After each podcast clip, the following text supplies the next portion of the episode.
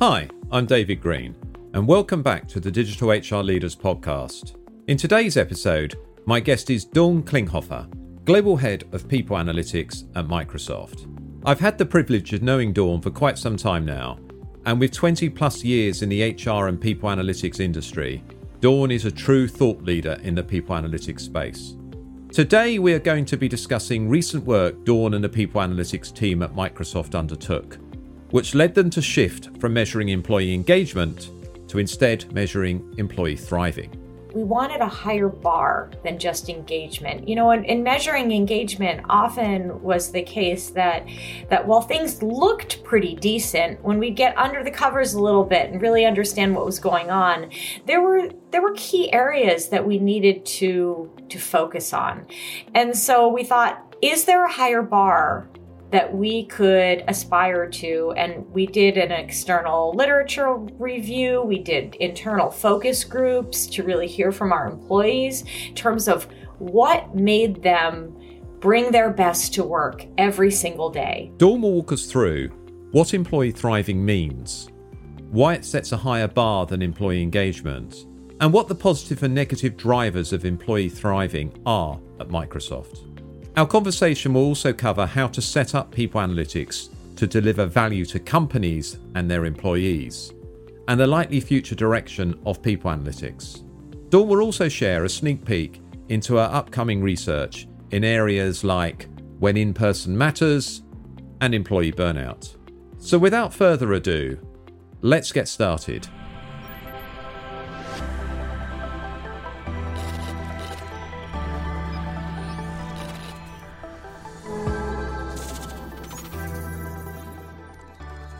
I've been doing this work probably a lot longer than many people have. We didn't call it people analytics uh, 20 years ago. We didn't really know what we should call it. And the only thing we knew was that we had access to a data warehouse with lots of people data.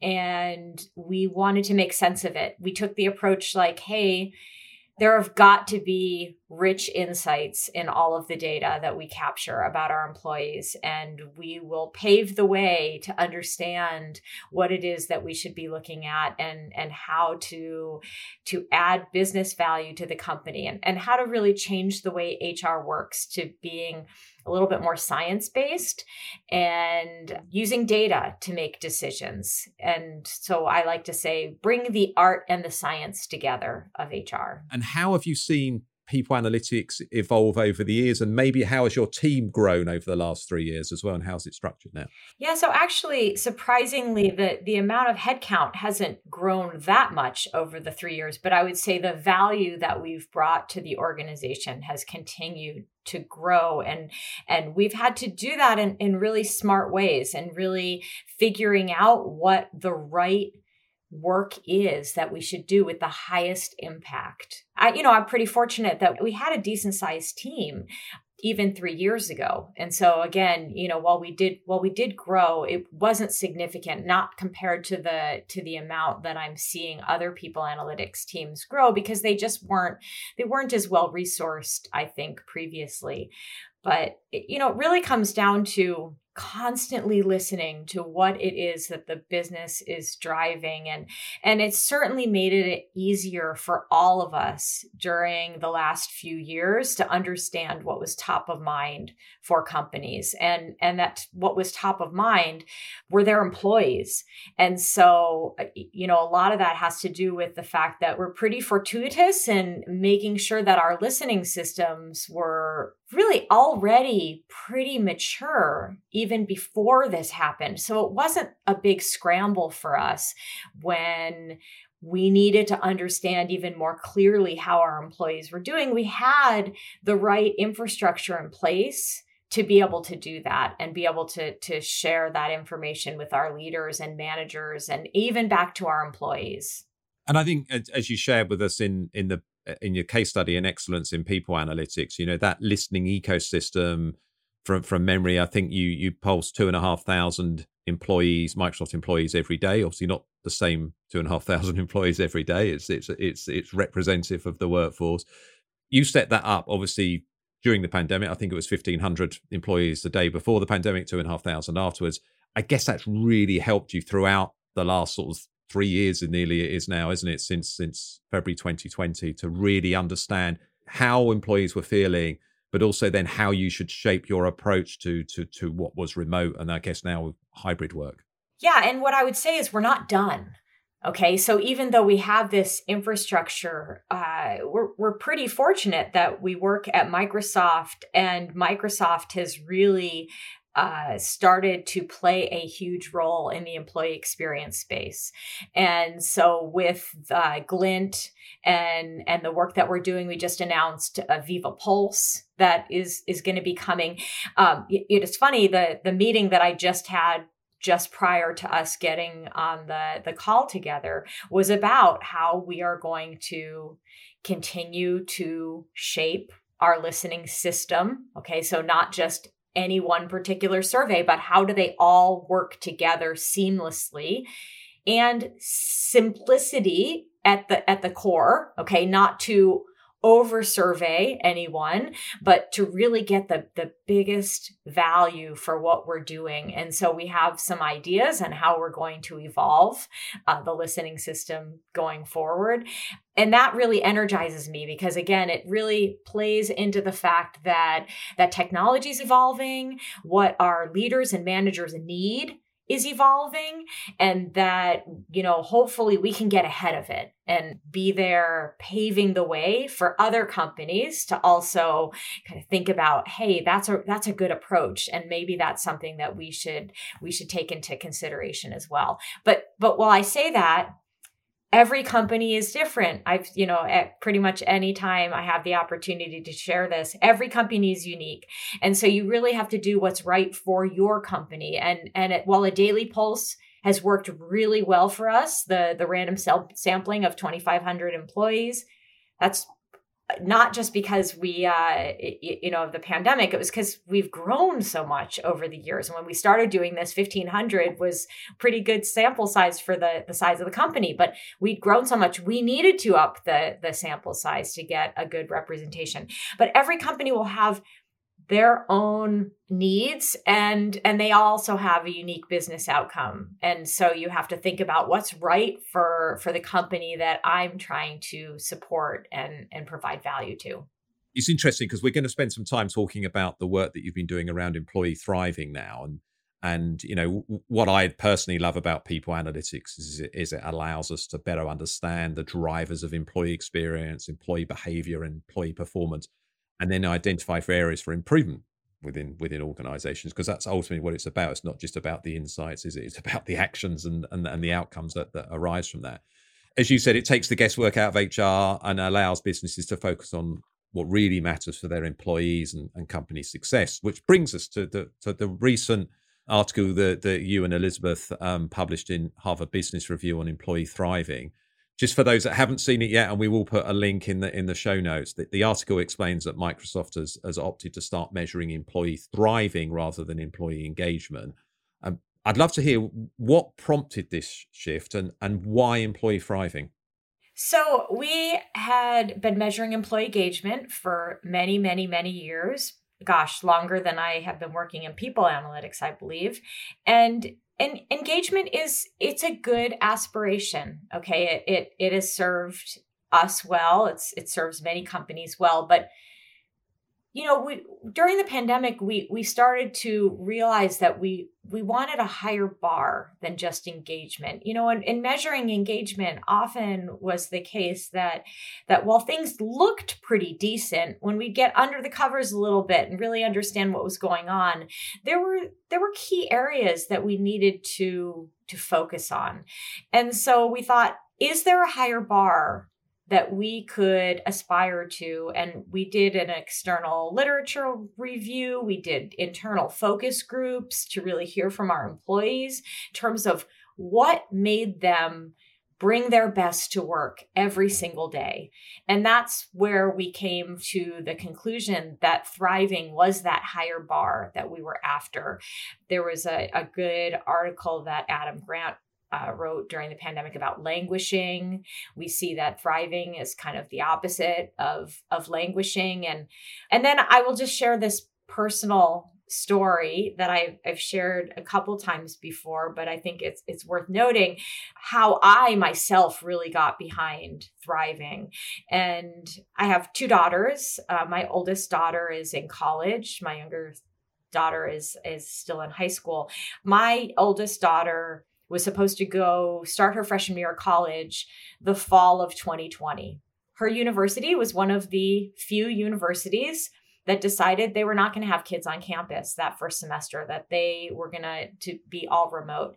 And this was my daughter's dream university. She had you know this was her first choice. She applied early decision. She got in. She was just over the moon excited about about heading off to the east coast.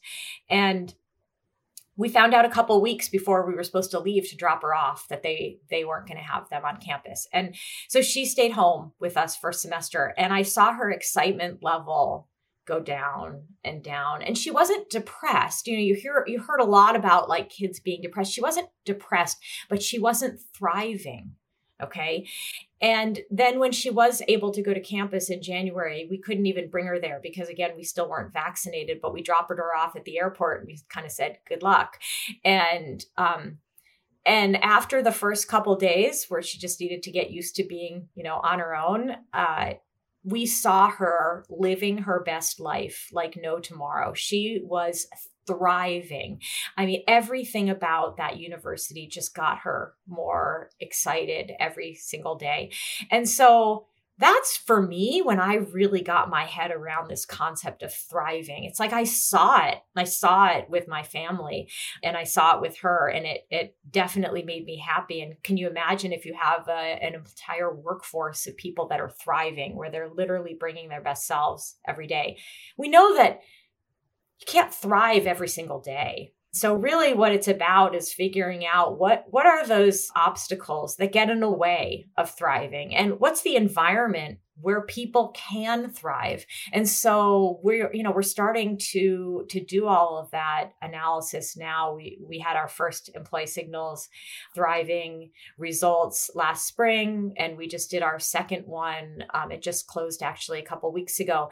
And from the spring what do people that are thriving talk about? They talk about a collaborative environment and teamwork. They talk about inclusive culture with autonomy and the flexibility to work when when and how is is best for them and then they talk about well-being support and if we look at the opposite like what are people that are not thriving talking about it's about silos and it's about bureaucracy and this lack of collaboration. Okay. And so that's where you can say, well, so how can we remove those obstacles so that we can thrive? More. And that's what's really important for our managers and leaders and our employees, because this isn't just about managers and leaders. This is about employee experience. This is about employees working with one another and being energized and empowered to do meaningful work every day. We'll get back to my conversation with Dawn in just a few short moments. But for now, let me tell you a little bit about the sponsors of this season's podcast. If you're stuck in a rut with all this new world of work, quiet quitting, remote work, talent retention, then you've got to meet Bob. Bob is a modern HR platform from HiBob that is built for the way companies need to work today. It's simple and intuitive. You can customize, automate, and create workflows for onboarding in a click. And there's more. If you're a multinational global company, you can customize just about anything calendars, holidays, currency, and regulations. Connect with HiBob and see what Bob can do for your company. Go to hibob.com forward slash DHL. That's H I B O B dot com forward slash DHL. And meet Bob, the modern HR platform from HiBob.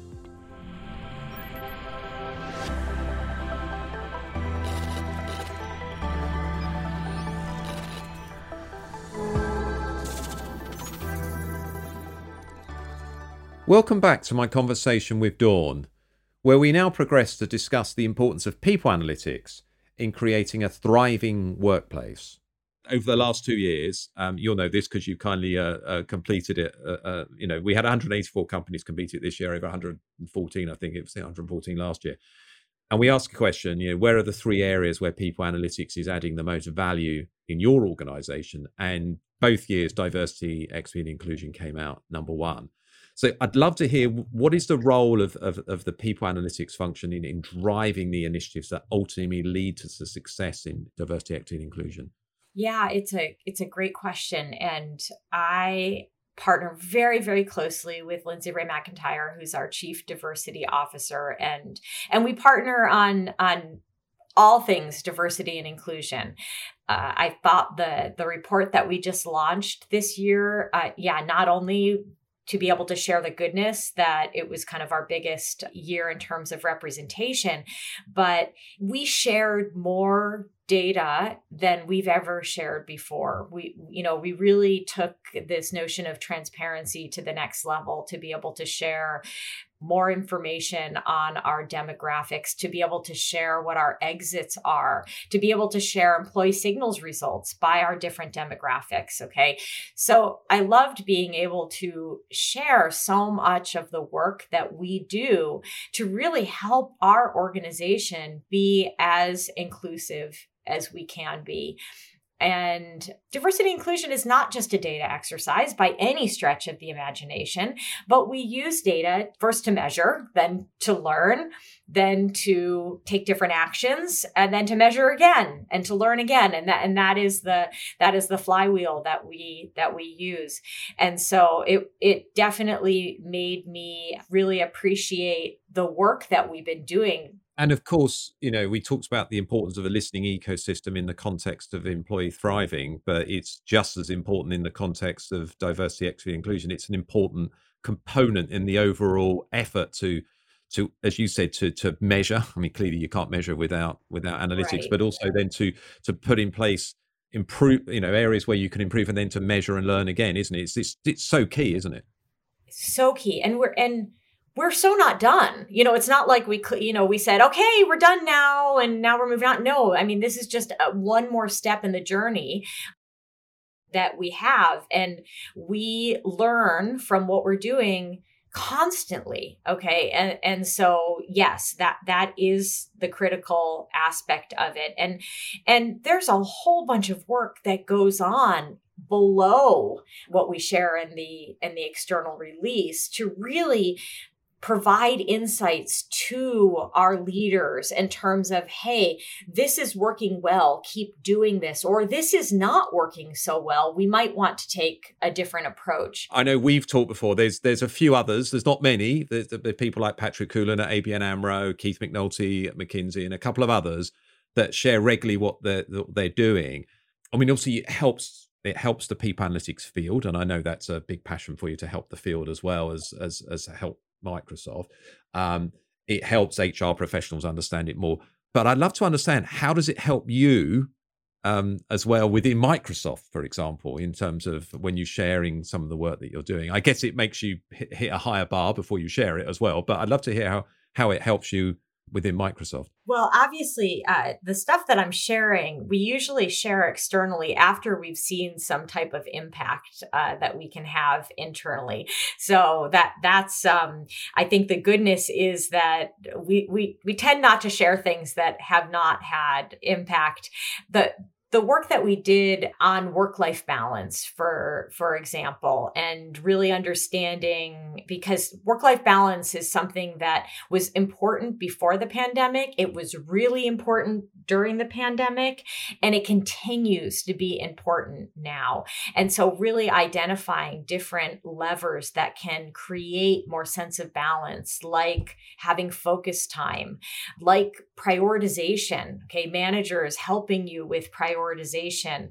We love sharing when we've seen benefit. You know, after we we instituted some some different programs and we saw our work life balance improve, it was like, oh wow, this is definitely something that we want to share externally. I mean, I wrote about this in the HBR article, but work life balance and thriving are are different they're not they're not the same okay and not not everyone that's thriving has perfect work life balance and and vice versa Uh, and that was a really interesting analysis that we did eh, because it really solidified in our minds how different they can be. That, you know, that's about being energized about the work that you're doing, about meaningful work and empowerment. I mean, if you think about you're working on a big project and you have a deadline, but you know that if you meet this deadline, the impact that this is going to have on the company, on the world is going to be huge.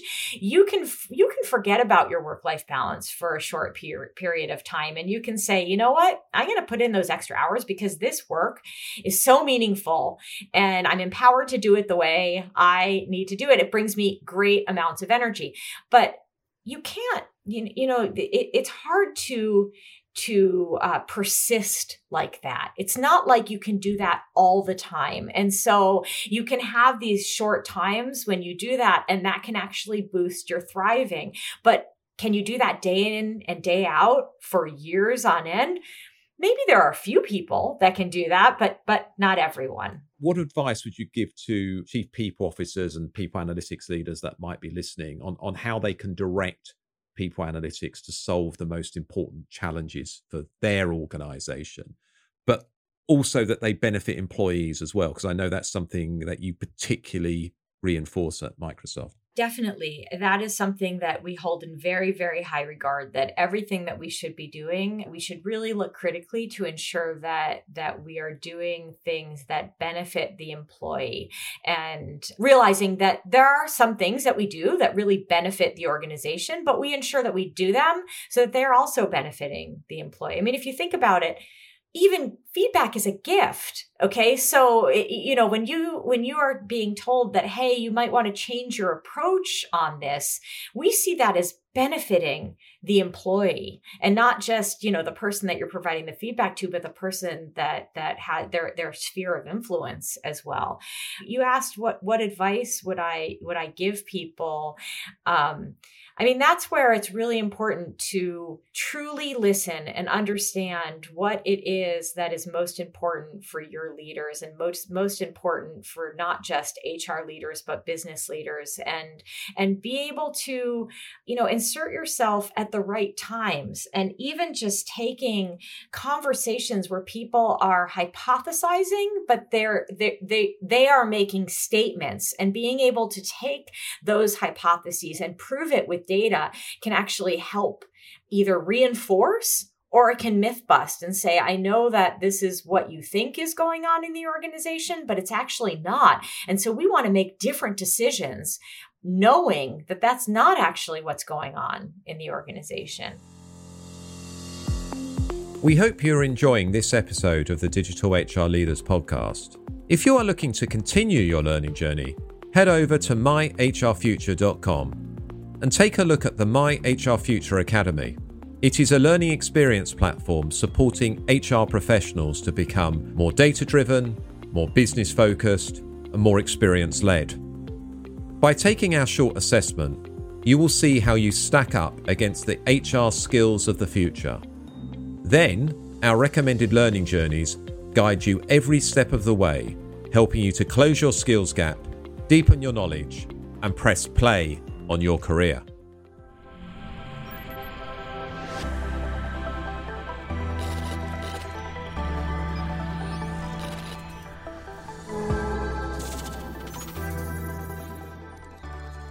Welcome back from the short break.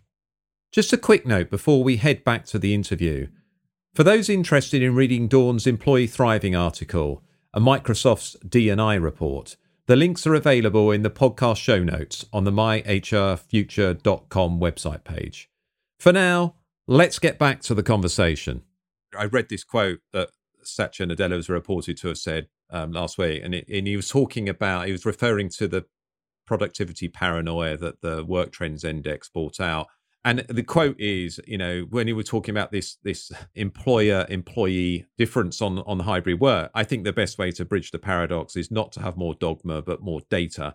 Instead of this being some kind of argument, let the data really help us move forward. And I think that's probably a, a good lesson for all leaders out there, I think, isn't it? Absolutely. Yes. We definitely want to be data led and not dogma uh, led. So I, I appreciate that comment from our CEO definitely, and and he lives that. I mean, he he asks the right questions. He wants to understand the data, and and that's you know just one of the the many reasons why I love working uh, for Microsoft and have stayed here for for almost twenty five years. And I think it's important because you know the whole conversation around hybrid, and you said it's it's not done; it's it's, it's constantly evolving. You know, look at the data and then relook at the data. You know, and and when you make decisions, look at the data again and then learn from it. You know, it's it's just it's not like a once and done. This is it. So it's it's it's really important that people take that into account. I, I love that you brought that up. I actually was in a meeting this morning where we're talking about some work that we're doing when in person matters. And this is work that we're doing, you know, for Microsoft. Okay. So really understanding when is it critical for people to be in person.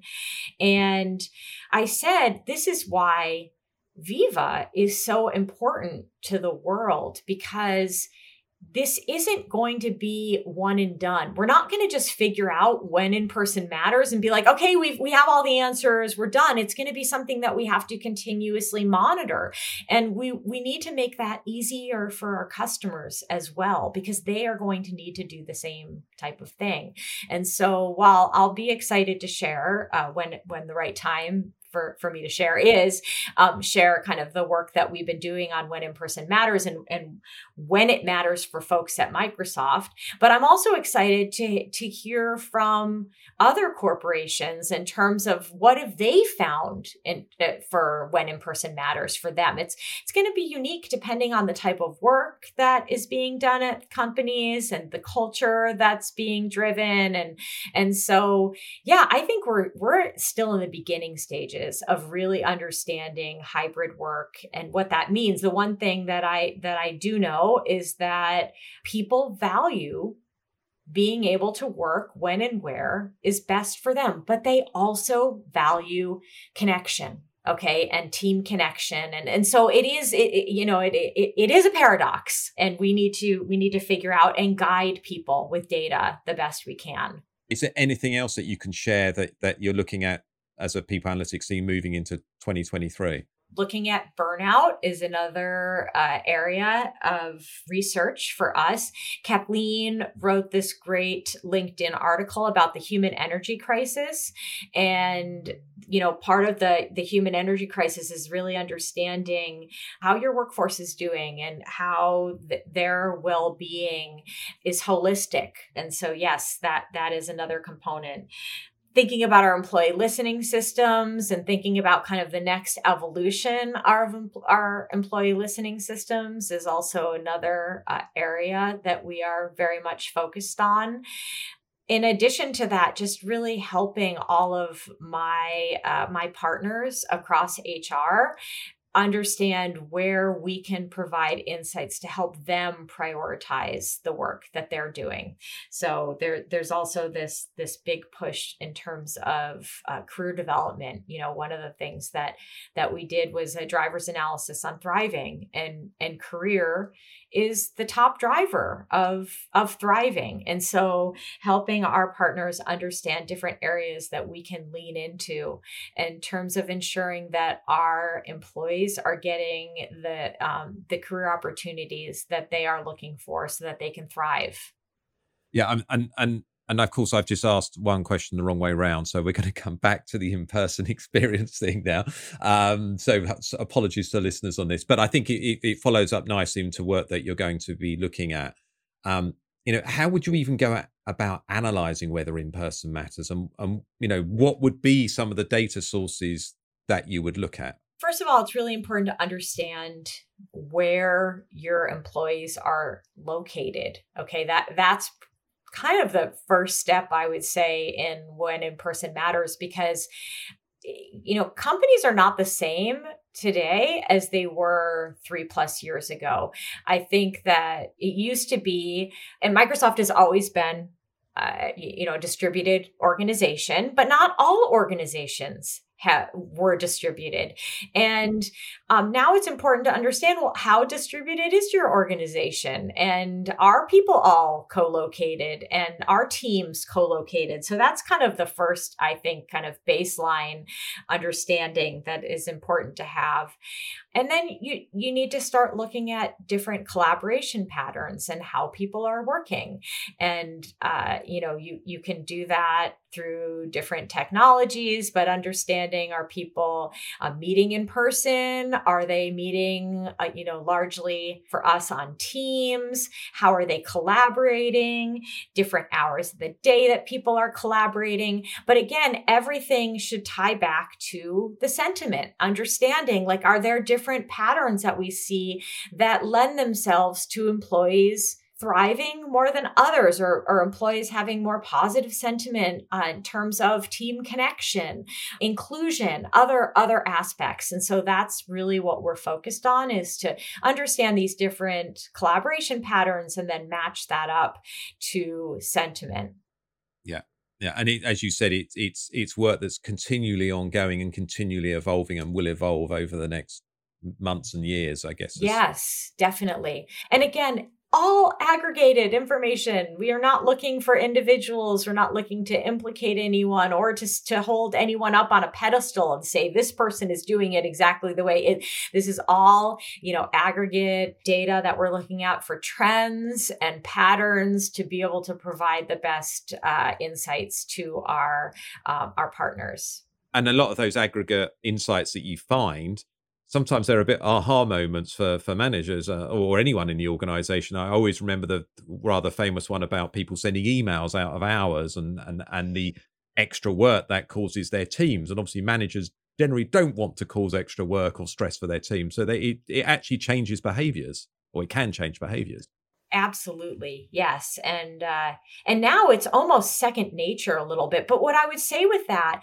is um you know, while that was a huge aha moment, okay, what did we end up doing? We well we partnered with uh some of our our folks in the uh talent management and learning and development areas and we said you know well every team is unique okay? And and they created what we call team agreements and they're conversations that you have with your teams and you sit down and you really go through all aspects of how you work together Okay. And you can do this with your direct team. You can do this with your leadership team. You can do, you know, I have attended multiple team agreement conversations. That's not necessarily just a one and done conversation.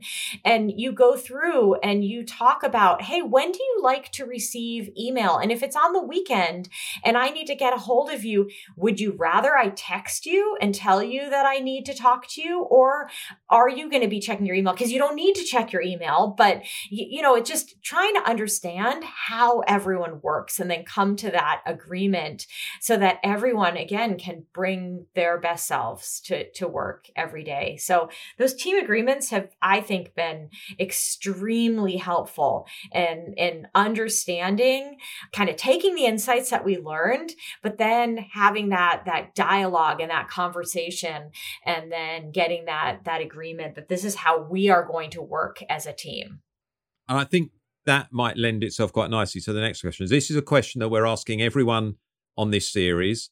Um, we create a little video clip and it will go on the My HR Future YouTube channel. What tips can you share, maybe from the data or maybe how, about how you um, do it with your own team? What tips can you share with listeners on on how to foster collaboration in a hybrid team? Okay, well, the tip, first of all, is to have the conversation on how people want to collaborate. So that is the that is the first tip, and and we do that by having these team agreement conversations. Uh, but the other thing is to again continuously listen and learn because even that team agreement that you had could become obsolete in three months, depending on new team members joining the team, depending on uh, different aspects of your life that are that you are that you're going through. And so, just understanding that this is an ongoing dialogue, and that the more you can be transparent with one another, share your voice, listen and learn, and, and obviously measure to understand whether or not you're making the right type of progress. Uh, that's that's what I would say well, we're we're approaching the end of 2022, Dawn, and um, you know, so uh, I'd love to hear about some of your predictions without putting you on the spot too much for what you think 2023 holds for the HR and people analytics world. You know, I think we're going to have to think really creatively about how we work in the future and just even thinking about office spaces. I think the spaces will need to evolve over time and we need to think about more the outcomes that we're trying to drive and then how do we create the right type of environment to drive those outcomes. Uh, and and that's what i really i'm so excited about the future because i feel like we have so many of those insights or are getting so many of those insights that i feel like this work site of the future is going to be just amazing. Like i can't wait to i can't wait to get there you know? Um it, it's not going to be walking into a building and sitting in your in your little office or cubicle and and staying there all day. Um, it's going to be much more dynamic, and and I'm excited about kind of this evolution. And people analytics are going to be at the center of this because really understanding how it is that people bring their best selves to uh, to their work every day, no matter where or when or how it's done.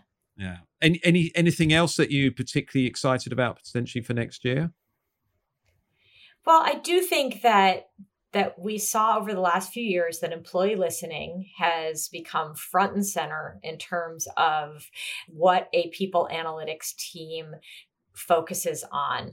And i'm also excited about the kind of the next evolution of that as well and and being able to really work on the right questions that give us the the biggest impact and then how do we get to the point where um, we have more flexibility and we have more autonomy in terms of getting at that that information to help all teams thrive well I think Dawn, that's a that's a good place to, to leave our conversation. It's going to be it's a it's a long episode. It's a good episode. I think there's lots that people will be able to to unpack from that. Thank you so much for for sharing your time and, and knowledge with listeners of the Digital HR Leaders podcast.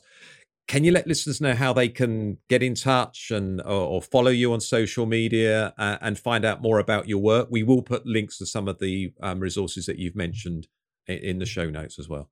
So follow me on LinkedIn. That is the best way to stay up to date on the research and analytics that we are sharing, and also just uh, other tidbits of information that I like to share on LinkedIn. So definitely, LinkedIn is is the place to to follow me. Dawn, it's always a pleasure talking to you. Thank you so much uh, for being a guest on the show. Thank you for having me, David. I really appreciate it.